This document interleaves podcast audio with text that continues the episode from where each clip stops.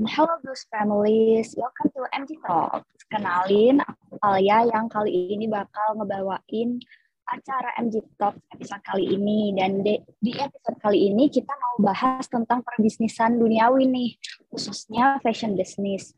Uh, dan untuk topik kita kali ini, kita mendatangkan orang keren di balik brand yang bernama Diverse. Dan jangan salah, founder Diverse ini masih berstatus mahasiswa Universitas Pajajaran loh. Jadi langsung kita ini bukan mahasiswa biasa, tapi mahasiswa luar biasa karena bisa jadi mahasiswa sekaligus jadi founder sebuah brand yang keren banget. Boleh buat Teh Zahra Berliana disapa dulu dong audiens kita. Halo semua. Kita kenalan dulu kali ya? Um, boleh disapa dulu. Uh, Abis itu aku mau tanya dong kabarnya Teh Zahra gimana nih sekarang lagi sehat kah? Alhamdulillah baik. Oke, sebelumnya terima kasih banyak nih Teh udah meluangkan waktunya dan bersedia hadir di MG Talks episode kali ini. Aku pribadi tuh sebenarnya uh, sangat tertarik dengan topik kali ini, jadi aku excited sama pembicaraan kita selanjutnya. Dan kata pepatah, tak kenal maka tak sayang. Jadi pasti banyak yang kepo juga nih sama narsum kita kali ini. Boleh kenalin diri dulu dong, Teh. Asalnya dari mana? Di Unpad jurusan apa? Eh, uh, kenalin nama aku Zahra. Aku asli Bandung. Terus sekarang aku uh, di Unpad tuh jurusan manajemen. Sekarang semester 6 mau 7 berarti gitu. Uh, Oke, salam kenal banget Teh. Dan aku tuh sebenarnya sebelum um, di MG Talks ini aku sempat stop-stop nih, diverse, keren-keren banget brandnya. Sumpah, itu sangat-sangat inspiring. Uh, Oke deh, kita langsung masuk ke main question ya Teh. Okay. Um, aku pengen tahu dong kesibukan Teteh sebagai mahasiswa tuh gimana sih? Sebenarnya sekarang sih kesibukannya lagi KKN aja karena semester 6 kan ya semester KKN sama lagi nyari tempat magang karena manajemen kan wajib magang ya. Terus eh, sama sibuknya ya lagi nge-manage ini aja nge-manage event sih. Karena sekarang juga lagi ada event terus minggu depan minggu depan tuh ada event lagi ada event dua jadi kayak sibuknya lebih ke event sih sekarang Oke deh, um, menurut Teteh nih, pendapat Teteh tentang dunia perkuliahan sejauh ini, sejauh enam semester ini gimana sih Teh? Atau gimana?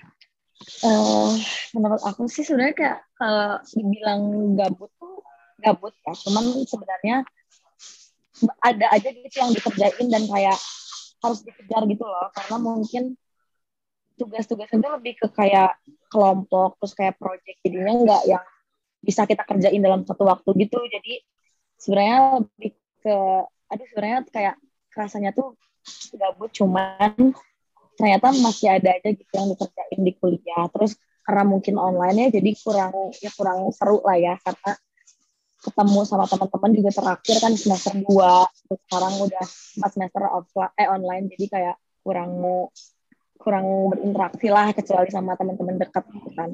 Gitu sih jadi emang agak daring aja gitu ya kalau online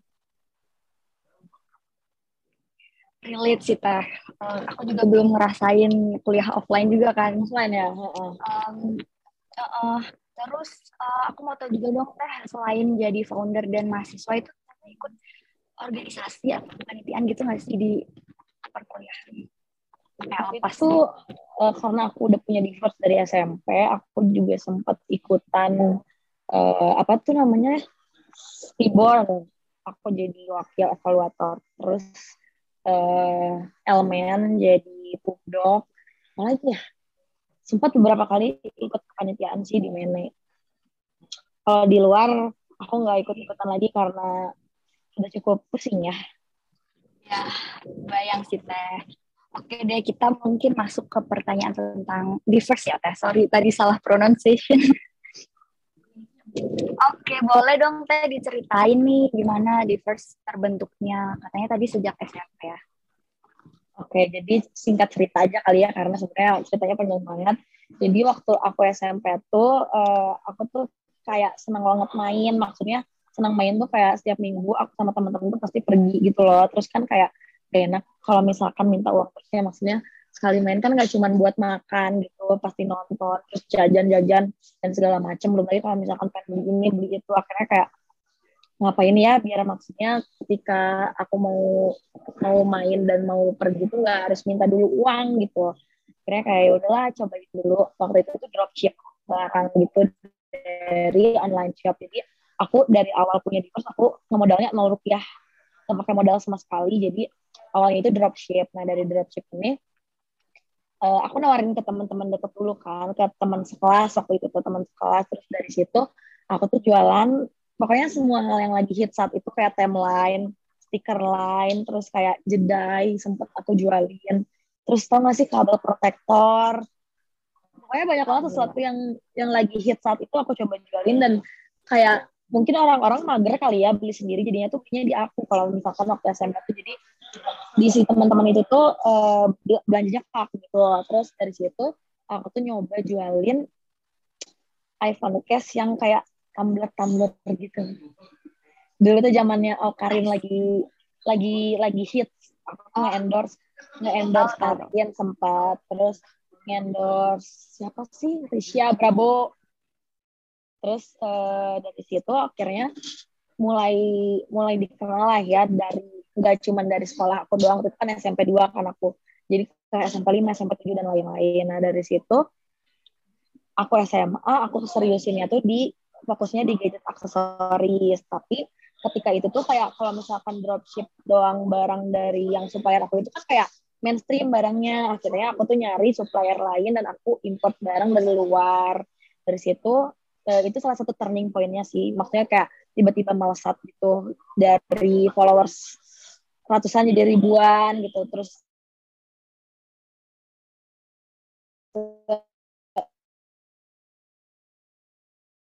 lumayan kayak udah SMA aku tuh dibeli sama Indiratma waktu itu dia belanja barang terus dia snapgramin dari situ followersnya tuh naik sampai lima apa delapan ribu gitu gara-gara Indi.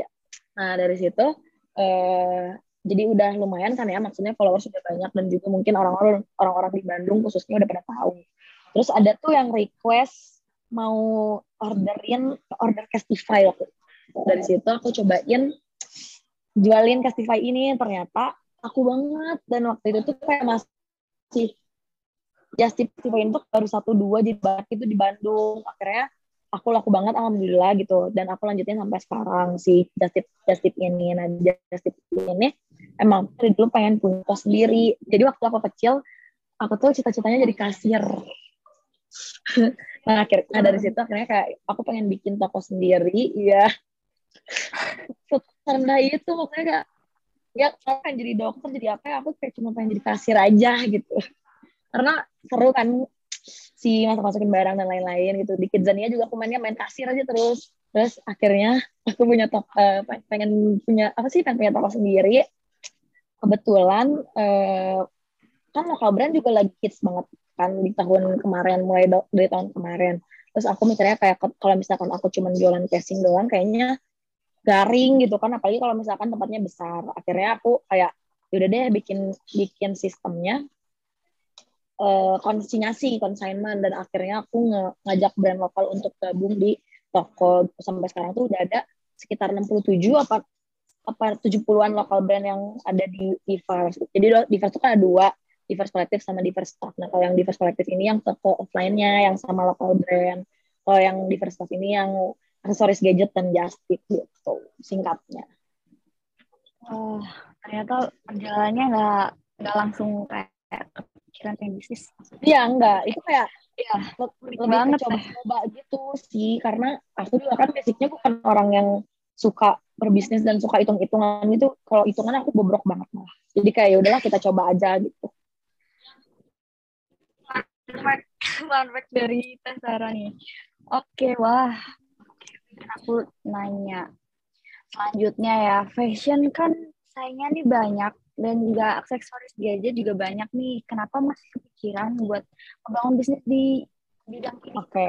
karena sebenarnya di segala bidang pun kompetitor kan ada ya. Maksudnya eh, itu mah gimana caranya kita pinter-pinteran aja kita nyari keunggulan kita dibanding orang lain gitu. Kalau misalkan kenapa aku milih fashion karena emang dari awal aku bidangnya di sini dan aku, dan aku tuh udah nyoba beberapa bidang cuman kayak nggak suka dan jadinya nggak aku lanjutin gitu ketika it comes to fashion gitu aku kayak oke okay, aku suka dan aku enjoy ngejalaninnya jadi kayak ya udah sebisa mungkin cari aja keunggulan dan value yang bisa ditawarkan lebih gitu daripada kompetitor lain itu sih Oke, okay, see. kita punya kesamaan tadi. Jadi aku juga kalau bisnis tuh tertarik di bidang fashion daripada kayak makanan gitu. Iya, sama. Mungkin aku juga mau nanya nih. Jadi mahasiswa yang juga berbisnis tuh ada kayak keuntungan dan kesulitannya nggak teh? Boleh diceritain dong? Pasti ada sih. Kalau keuntungannya pasti duit jajan nambah banyak gitu ya. Terus kita kayak nggak perlu minta-minta uang lagi ke orang tua, at least meringankan beban mereka gitu ya. Terus uh, nambah pengalaman juga yang pasti. Terus nambah teman, nambah relasi karena kita kan berhubungan dengan orang lain pastinya apalagi kalau misalkan kita ada event ada sesuatu yang lain terus kita juga bisa bertukar pikiran dan pendapat jadinya menambah ilmu juga. Kalau misalkan kerugiannya bukan kerugian kali ya kayak lebih ke nggak enaknya gitu ketika kita double double job desk gitu ya istilahnya. Lebih ke capek sih terus harus benar-benar pinter bagi waktu karena mungkin eh, dua-duanya sebenarnya prioritas cuman ada salah satu hal yang mungkin harus didahulukan karena kewajiban gitu kan jadi emang gak enaknya sih lebih ke capek dan kalau misalkan nggak nggak bisa bagi waktu tuh kayak susah banget jadinya gitu. Oke, udah Kak Teh Zara juga udah nyinggung bagi waktu nih. Boleh dong Teh tipsnya cara bagi waktu. Oke. Udah sebenarnya aku juga lagi bingung sekarang ya membagi waktunya karena semuanya berbarengan gitu KKN iya, magang iya, terus lagi banyak event juga. Jadi sebenarnya kalau uh, tips bagi waktu sih lebih ke set prioritas ya apa apa dulu yang mau kita beresin. Maksudnya yang lebih yang lebih urgent dan kayak lebih dekat tuh deadline-nya yang mana gitu. Biasanya kayak gitu dan habis itu uh, kalau bisa jangan nunda-nunda si pekerjaan tersebut. Jadi kalau misalkan ada kerjaan lain yang kadang kan kuliah kita nggak expect tiba-tiba ada tugas ada ini ada itu gitu kan.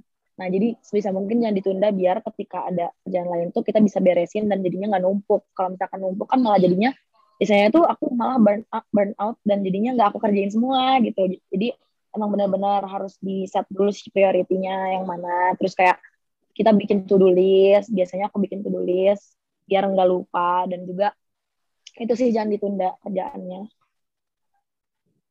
Oke, berarti bikin skala prioritas, terus scheduling juga, dan jangan procrastinate, guys. Oke deh.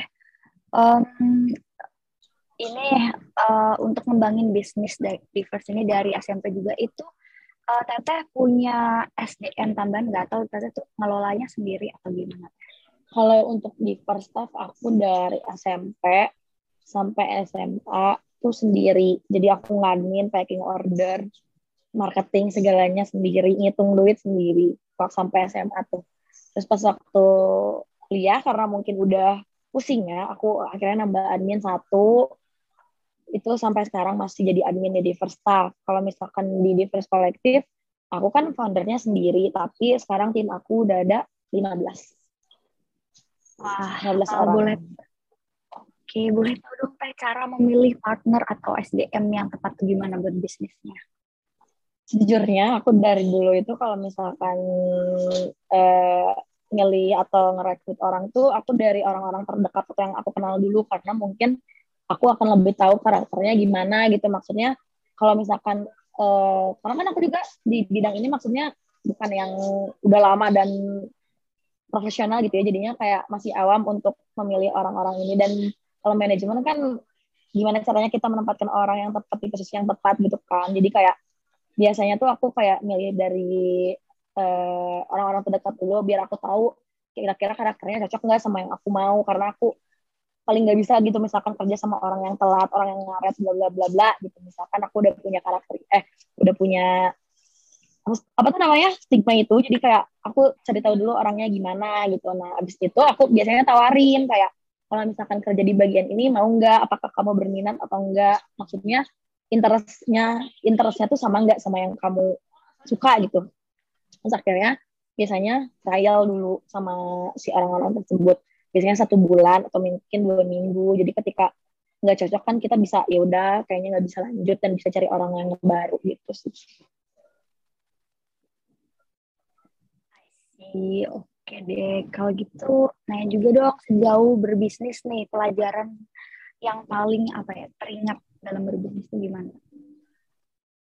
Sabar sih, karena nggak mungkin karena kadang aku tuh kayak suka pengen udah ah capek gitu, nggak ada progres nih kayaknya aku kayak aku suka kadang suka kayak gitu tapi ternyata kalau misalkan dilanjutin tuh ada sebenarnya progresnya jadi mungkin terus harus banyak kayak uh, lihat yang dulu-dulu dan kita tuh jangan ngebandingin sama orang lain gitu. Kita ngebandinginnya sama diri sendiri yang udah yang zaman sebelum sekarang gitu. Karena kalau misalkan kita bandingin sama orang lain ya pasti beda kan. Maksudnya modalnya beda maksudnya dengan otak yang berbeda gitu. Jadi kita nggak bisa ngebandingin sama orang lain. Maksudnya ketika uh, kita mau lihat apakah kita berprogres yang tinggal lihat aja kita kemarin tuh gimana minggu lalu tuh gimana. Jadi emang pelajaran yang bisa aku ambil sih sebenarnya lebih ke kesabaran terus kayak apa ya lebih mengenal diri sendiri kali ya. Maksudnya mengenal diri sendiri itu kayak aku yang kemarin tuh nggak sama kayak yang aku sekarang gitu. Terus akhirnya dari situ bisa bisa jadinya bersyukur oh ternyata aku tuh bisa sampai di sini tuh udah alhamdulillah banget gitu. Dan aku nggak bisa ngebandingin sama progresnya orang-orang lain karena mereka kan punya timelinenya masing-masing gitu kan. Terus rezeki juga kan udah diatur masing-masing. Jadi bisa mungkin aku tuh nggak membandingkan diri dengan orang lain sih gitu bener banget sih kita kan punya resource masing-masing Iya. juga kita harus tekun sama ulet dan konsisten nih sama apa yang hmm, kita mulai di awal oke okay, noted um, mau tahu juga dong ada nggak sih teh momen turning point gitu dalam berbisnis? Turning point sih kayak apa? Ya, boleh. Ya boleh langsung. Ya jadi kalau turning point sih kayak yang aku ceritain tadi ya sedikit ketika orang-orang apalagi selebgram atau influencer tuh belanja di kita terus kayak dengan senang hati mereka ngebantuin promo dan akhirnya kayak jadi banyak banget yang pengen samaan sama mereka gitu. Jadinya nambah followers iya, nambah selling iya, terus kayak nambah audiens baru juga. Itu sih turning point. Yang pertama ada indie terus kayak turning pointnya aku uh, kayak aku berani uh, menentukan aku akan membuka toko offline dan sekarang menjadi sebesar ini. Karena aku tuh jujurnya dulu mikirnya aja bisa sampai satu bulan gitu loh. Kayak tuh bikin gaya bikin gaya tapi ketika sekarang aku udah kayak realize bahwa oh ini adalah pilihan yang tepat. Jadi kayak alhamdulillah banget gitu. Itu sih dua itu. Oke wah sangat inspiring. Hmm, kalau gitu mau tahu juga dong teteh ini uh, sebagai bis apa bisnis ini uh, orang yang mengikuti tren atau menciptakan trennya kalau menurut aku ya seorang bisnis itu pasti mereka harus mengikuti tren karena tanpa mengikuti tren ya kita akan terseret arus dan jadinya nggak akan dilirik gitu kan sama orang. Nah jadi mungkin kalau di sini aku lebih lebih ke yang mengikuti ya kalau misalkan dari yang di kolektif ini karena aku tuh lihat peluangnya dari si lokal brand itu. Jadi aku mengikuti tren lokal brand yang lagi happening lah ya. Terus kalau misalkan kalau di first off mungkin ketika karena ketika itu masih belum banyak pelakunya gitu, aku bisa dibilang menciptakan sih karena yang aku ingat dan yang aku aku lakukan research kayak waktu itu masih bisa dihitung jari deh orang-orang yang berjualan itu gitu. Oke, uh, ini ada pertanyaan tips membangun bisnis nih. Walaupun Tata tadi udah slightly ngasih tips-tipsnya ya secara hmm. tersirat. Boleh dong teh. Tipsnya sih sebenarnya lebih apa ya? Uh, pertama-tama pasti kita harus tentuin dulu kita tuh mau jualan apa maksudnya biar jelas gitu kan arahnya kita tentuin dulu mungkin bisnis plannya kali ya kita mau jualan apa terus target marketnya siapa goalsnya apa gitu. Terus habis itu setelah mungkin itu semua kita punya dieksekusi dan eksekusinya ini harus konsisten karena kalau dan outputnya gitu kan. Setelah itu harus sabar juga karena menurut aku untuk menjadi besar tuh nggak nggak nggak cuman butuh satu minggu satu bulan gitu loh. Karena aku aja kan sampai saat ini aku udah berapa tahun tuh aku harus bekerja berapa tahun untuk sampai di titik ini gitu. Jadi emang benar-benar konsisten, konsisten dan sabar. Terus uh, jangan malu juga buat minta tolong ke teman-teman saudara atau kerabat untuk membantu promo atau bahkan bantu beli nih dagangan kita gitu. Karena biasanya tuh uh, salah satu jadi makin banyak yang tahu kalau misalkan emang kita nggak melakukan promosi kayak dari billboard atau mungkin hard selling sebagainya gitu sih. Wah, oke. Okay. Thank you banget ya tipsnya. Dan ternyata tadi itu pertanyaan terakhir nih. Kita juga udah habis nih waktunya ngobrol-ngobrol bareng, bareng Teh Zahra. Semoga yang ngedengerin juga mendapat insight yang sama yang aku rasain. Amin. Oke, amin. Boleh dong saya terakhir mungkin ada statement atau kata-kata motivasi buat mahasiswa yang pengen terjun di dunia bisnis juga. Oke, okay, yang pertama sih yang bisa aku kasih itu kayak jangan takut karena ketika kita nggak mencoba kita nggak akan tahu hasilnya apa. Terus harus konsisten juga ketika melakukan sesuatu maksudnya bukan dalam hal bisnis doang. Pokoknya semuanya harus dapat secara konsisten dan juga uh, sabar sih itu kuncinya. Kuncinya jangan takut, coba aja. Ya Oke deh, sekali lagi terima kasih banyak ya Teh udah bersedia hadir temenin aku di MGT Talks episode kali ini dan membagikan pengalaman kepada audiens kita.